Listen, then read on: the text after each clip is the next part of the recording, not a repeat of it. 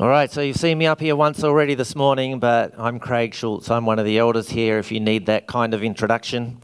I've been here for 25 years, if that makes you feel any better. Um, may or may not be relevant to the sermon. Let's take a look as we go along. Kathy and I, and Sana as it happens, usually attend the evening service, but we do like to get along here in the mornings from time to time. But speaking of the evening service, I'm about to give a Clayton's notice, which, for those of you who were not around in the 70s, is the notice you have when you're not having a notice. This is the way we squeeze one more notice into the service. But um, speaking of the evening service, there's a couple of things they do around outreach which are just fantastic.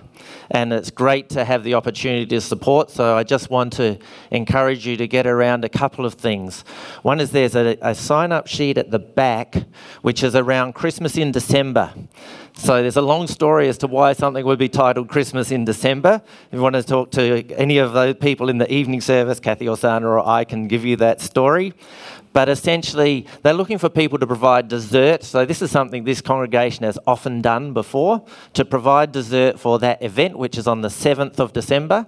So, um, if you can sign up there, that's one opportunity. The other thing to keep in mind, both prayer and financially, is we have a group going of about 30 going down to schoolies uh, this year with what's called the Green Team and there's an opportunity to support them financially. Some of those young people um, do have financial difficulties supporting both the training and the accommodation cost.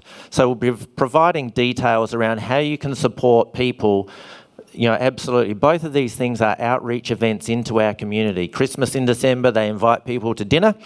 Um, schoolies are going to people um, where they are and great events. So if you can support those, that's terrific. Before I start, just let me say that you've actually passed the first test of today's sermon, okay? Because you're here. Okay? How easy was that? That was really easy. It might get just a little bit harder as we go on.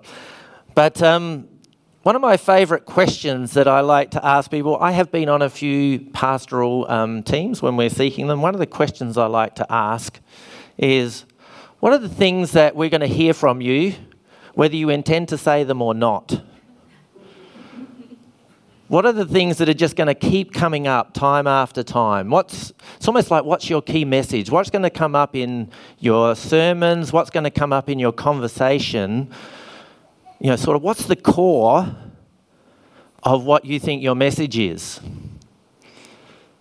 What's central to what are we going to hear time and again? And this series we're doing at the moment from, from ourselves, from the elders, around um, One from the Heart is a little bit like that. It's actually a little bit, I think, like a free shot in a way, like sometimes you get thrown a curveball like Revelations 12. This time we've been said, Where would you like that? I'd like a sweet half volley, thank you, just on off stump. Um, and I'll just strike that through, and that will be four. Okay? Um, that's the kind of opportunity we have. What I will say is if we actually don't quite nail that, can you just let it through to the keeper, okay? okay? Every now and then, everybody has a swing and a miss on a very sweet ball. Um, so, just to say. Um, but, so I actually spent some time thinking about what do I actually say a lot? What do I actually say a lot? And probably most people would like to think what they say a lot is actually pretty inspiring.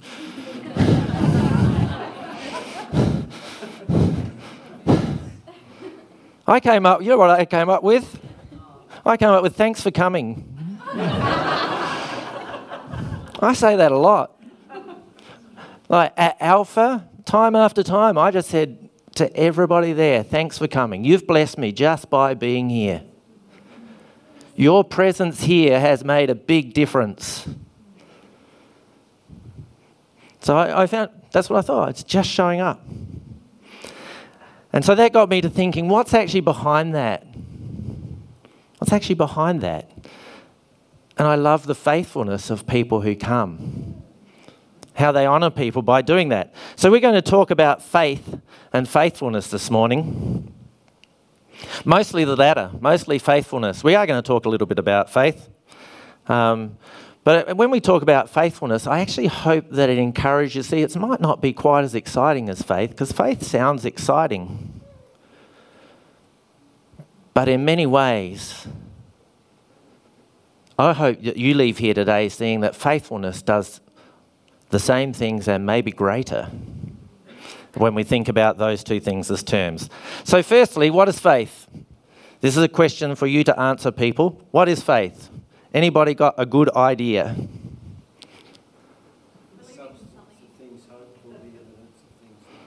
Do you want to say that really loudly, Larry?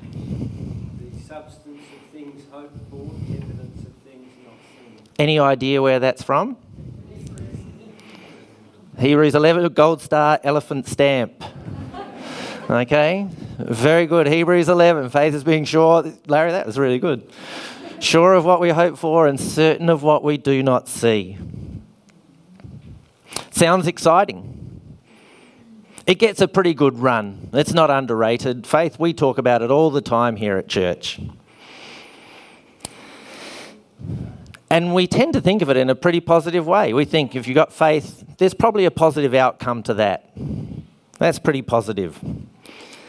If we can find it, or if we can manufacture it somehow, which we can't.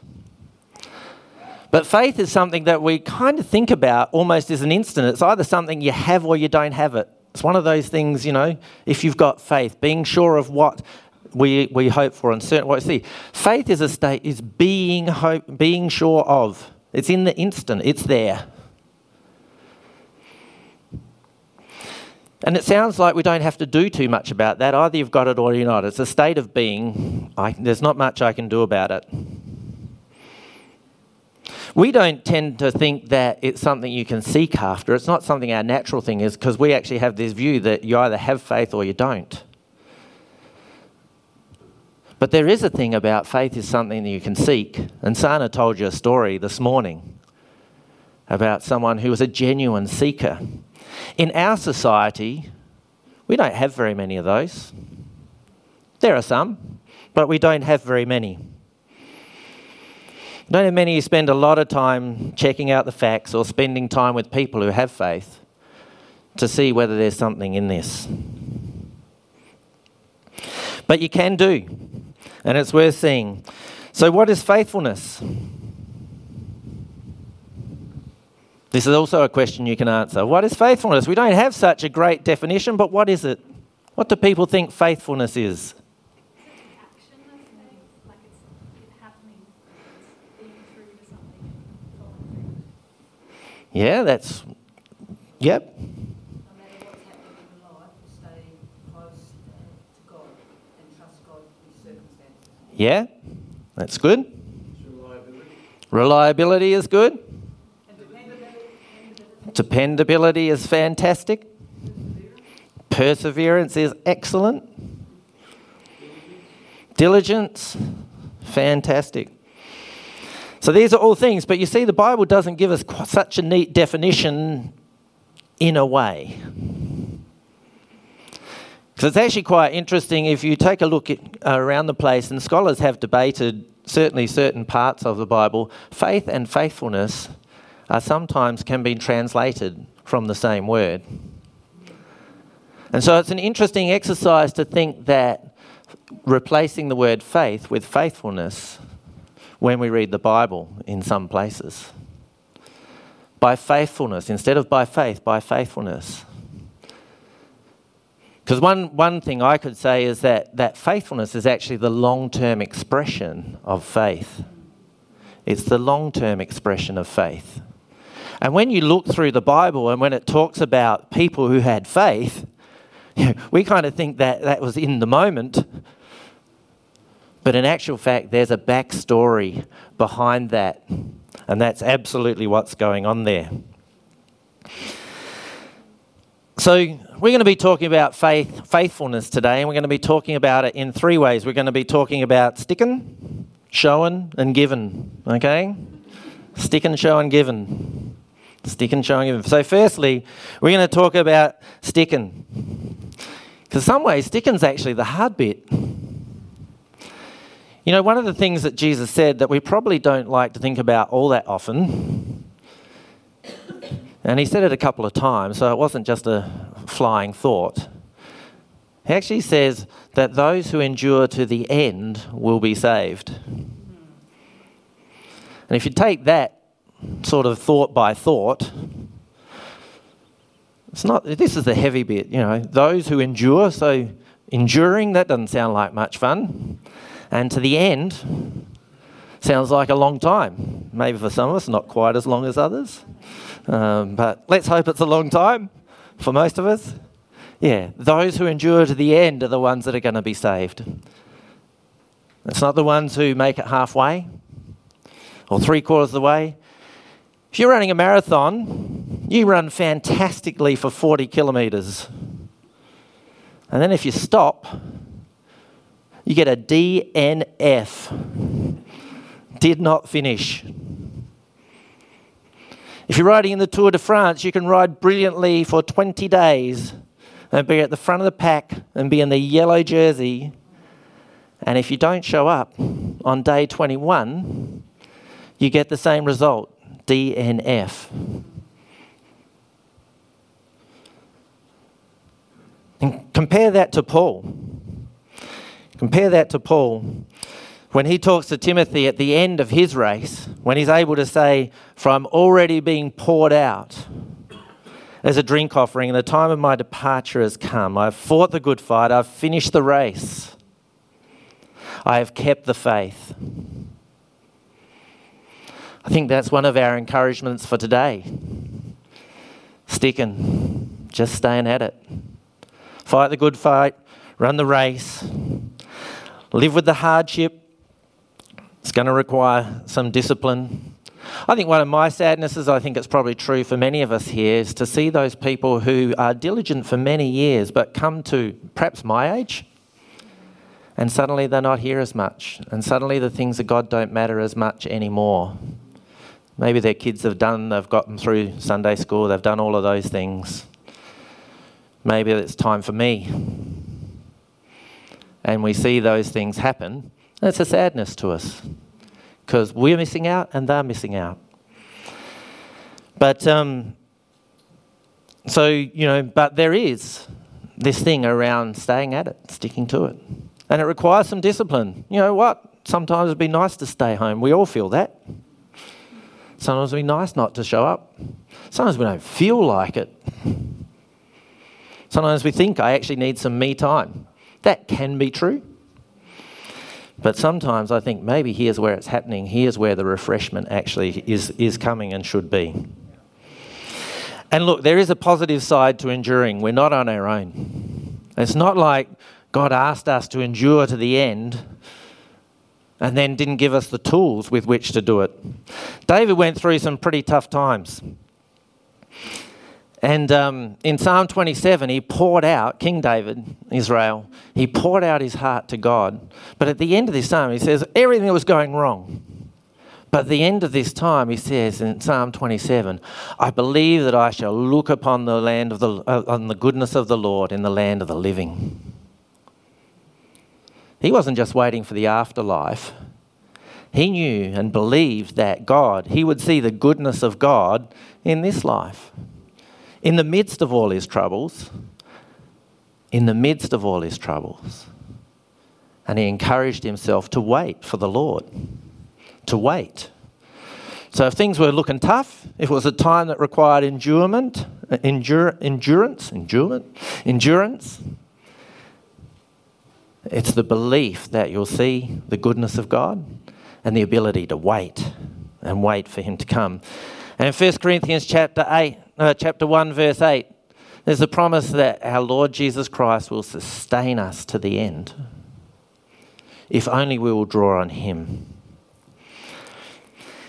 The other week, someone actually asked me in the evening service, What's my vision for the evening service? I thought that's an interesting question. What's my vision for the evening service? And I started to answer, and I wasn't actually all that convinced about my answer. But fortunately, I kept talking. sometimes that works, and sometimes it doesn't. But actually, what I said in the end was you know what my vision for, the, for this evening service is? Is that these guys are all in church at 40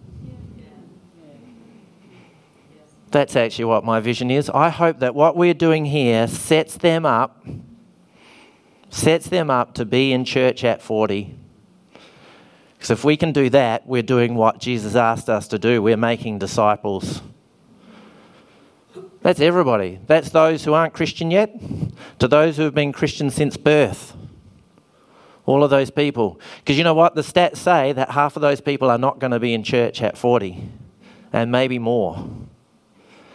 So that's my vision for the evening service that they will be deeply rooted and that they will endure.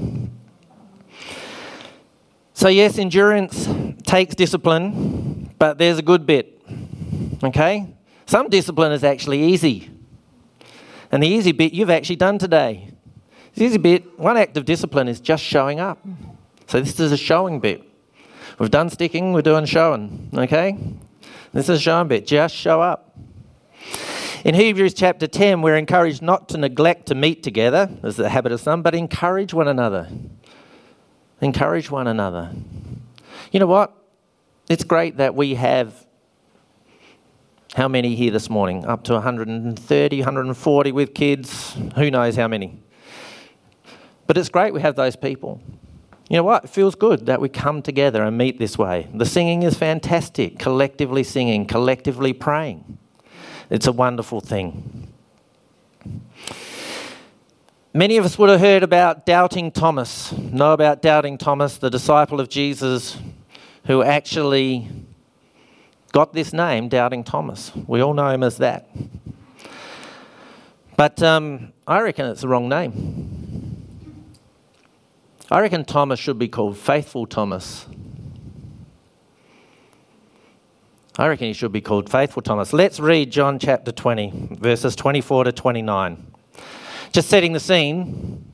Last he checked, Thomas, that is, Jesus had died, okay? Um, last he checked.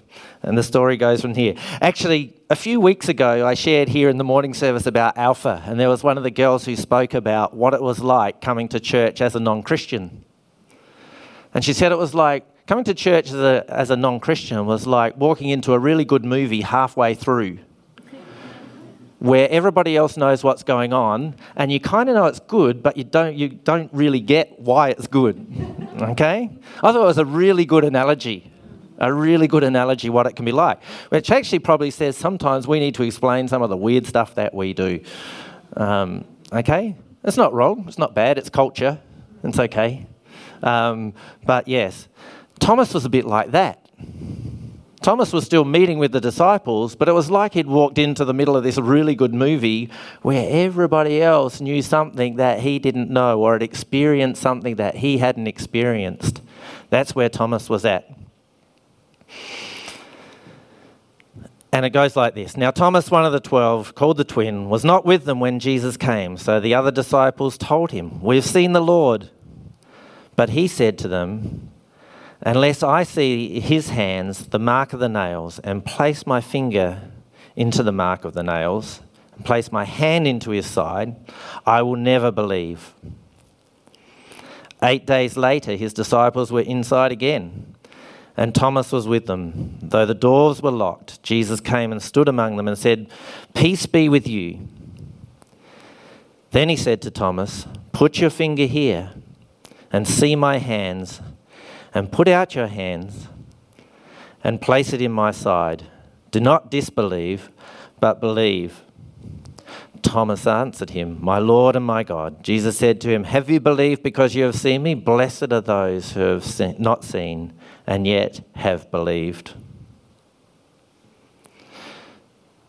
Take a look at him. Take a look at Thomas. Everyone else had experienced something that he hadn't experienced. They were all talking about something he had no experience of. He could have said, I don't believe you. I don't belong here. Why am I even bothering? This is eight days later, by the way. They would have met a few times in between times. And yet Thomas is still there. Why is he there? Because Thomas was still a seeker. Thomas was a seeker. And he put himself in the place where he had the best chance of meeting Jesus. That's what he did. Thomas showed up. He had a genuine question, and he diligently sought the answer. He wanted to believe, and we know many people who want to believe. They'd love to be able to believe. It's like, have you heard that before? I've heard people who say it'd be great to be able to believe. That'd be wonderful. My question to them is Are you putting yourself into a place which is going to help you believe or not? Are you going to the place where you're most likely to support that opportunity to believe? Or are you just hoping it's going to fall on you from the sky? So Thomas actually took some initiative and moved there. And notice that Jesus also respected Thomas' desire, that when he turns up, he reached out to him and said, Here, Thomas, put your hand in my side. And he responded to his exact request. His exact request. It's not wrong to ask God to reveal himself. But if you do, it's a great idea to go where you think he might answer. it's a great idea to where he might show up.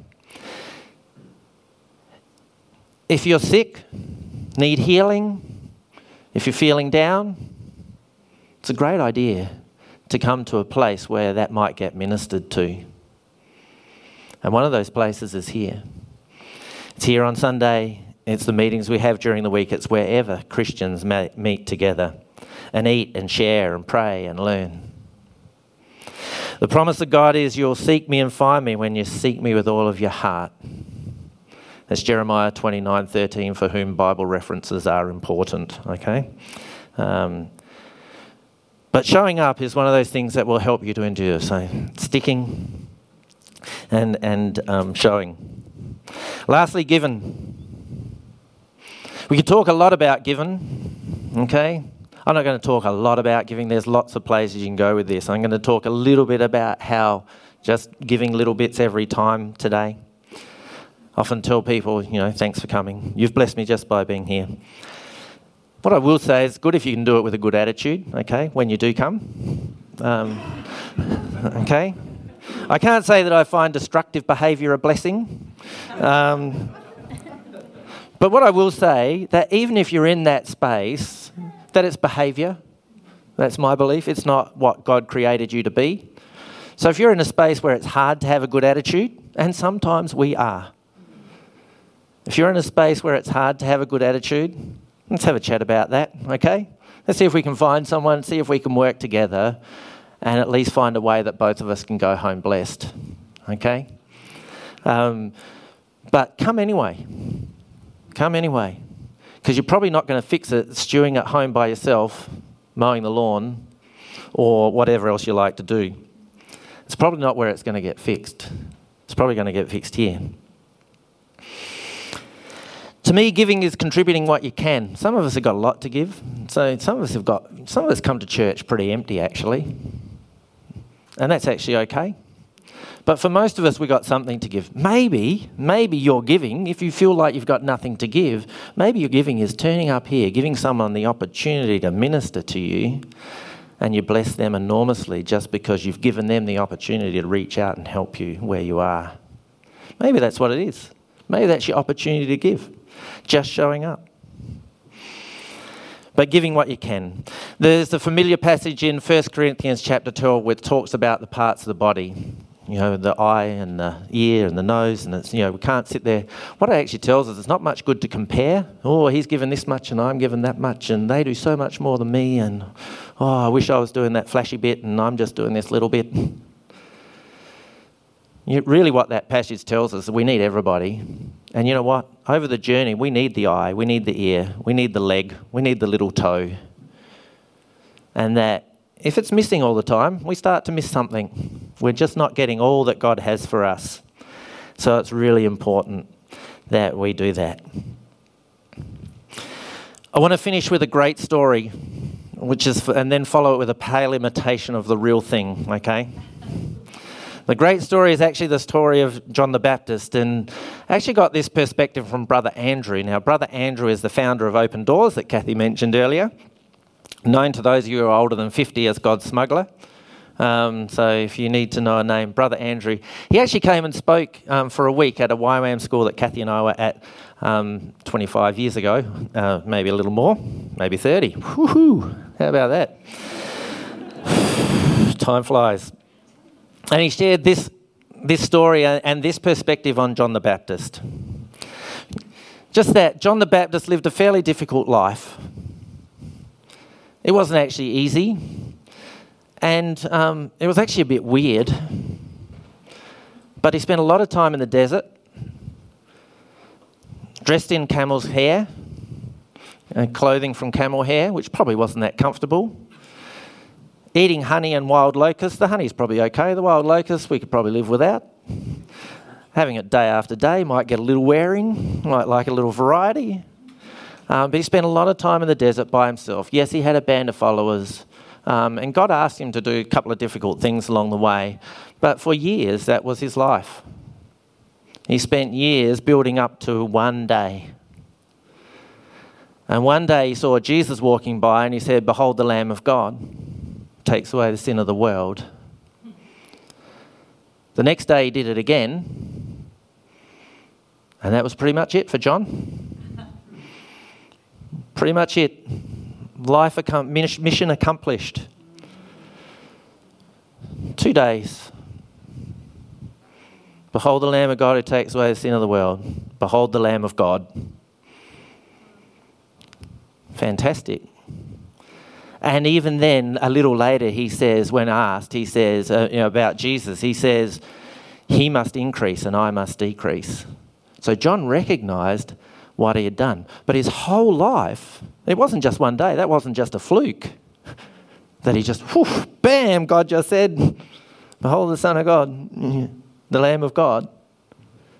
He'd been working on that for all of his life. God had been leading him to that point where he saw who Jesus was, brought him to that point for all of his life. It wasn't a fluke. And maybe for each of us, that's what do, just following what God asks us to do day by day is like. Who knows? Who knows what God might do just because you show up? Who knows what God might do because you're faithful? So, when I talk about the pale imitation of the real thing, there's a story here a little bit about Miracle Connect. And I have told this story in part, but probably not in this context. I want to pull together three, three threads. First one is that Kathy and I spent some time in the Middle East 25 years ago. Um, came back with our tail between our legs, probably not as successful as we thought we might have been when we set out. Um, a little disappointed with God. Um, probably not in the best place, really, and, and really questioning what was all that about. So that's thread number one. 25 years ago. Thread number two Steve Grace was here even before then. Okay? Steve Grace had been involved in this church. Oh, by the way, we came here to this church pretty much straight after that time. We had one year elsewhere and then came to this church. Thread number one. Thread number two, Steve Grace was here. Thread number three, Kathy and I have been working with Miracle Connect for about three to four years now. Um, we don't do very much. Quite a, sometimes I feel not that great that we don't do more feel like we should do more.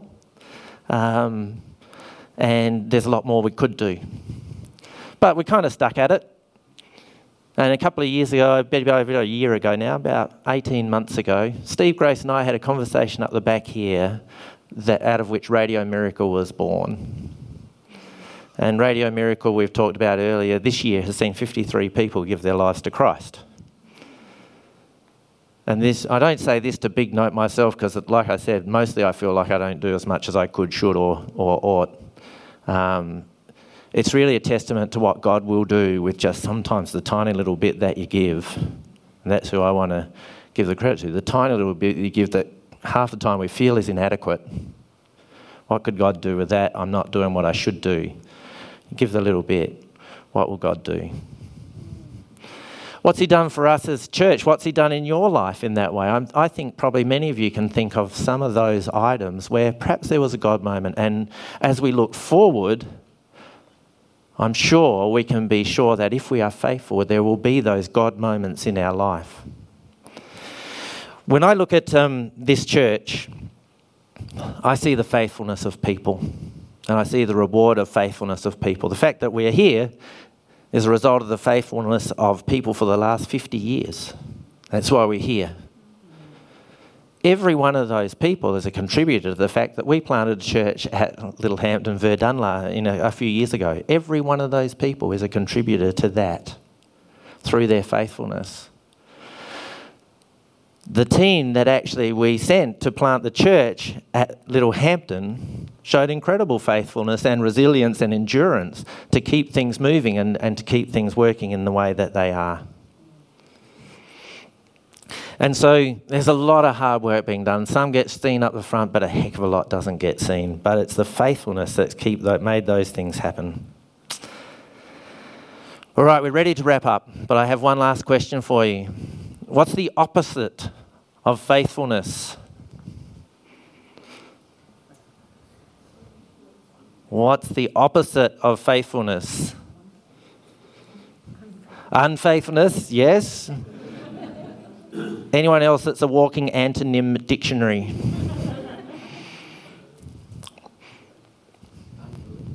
Unbelief? Despair. That's a good one, Sue. Undisciplined, yeah. Uh, sorry, what was that? Abandonment, yeah. Sorry. Apathy. Apathy. That is double star gold elephant stamp because that's what I had down. I haven't heard any of you say perfidiousness, which I did actually find perfidiousness. But um, yeah, so all of those things are true. And yes, apathy, faithfulness, and apathy. I say apathy because I said, you know, I'm actually disappointed yet I feel the same pull myself towards apathy. It's so easy to just let things be, let things slide. Oh, that we would fight apathy as we grow older. Oh, that we will keep sticking. That we'll endure to the end, living in the promise of our Lord Jesus Christ that He will sustain us and that we will see the goodness of the Lord in the land of the living. Oh, that we'd be the people that would keep showing up here and elsewhere, meeting with God's people. Oh, that we would be those people who keep giving, bringing the little bit each week and being available for that time, those God moments that God might ask us to do something big in somebody's life. Might never be seen. Maybe big because of what the connections that are made but being available for the great things that God has planned. Oh, that we'd be those people that would stick and stay and show and give. And by the way, thanks for coming. you, you blessed me just by being here today and others, okay? And your presence makes this a better place. Amen. You've been listening to a sermon from Hills Baptist Church. To find out more or to hear other great content, find us at hillsbaptist.com or on your podcast app.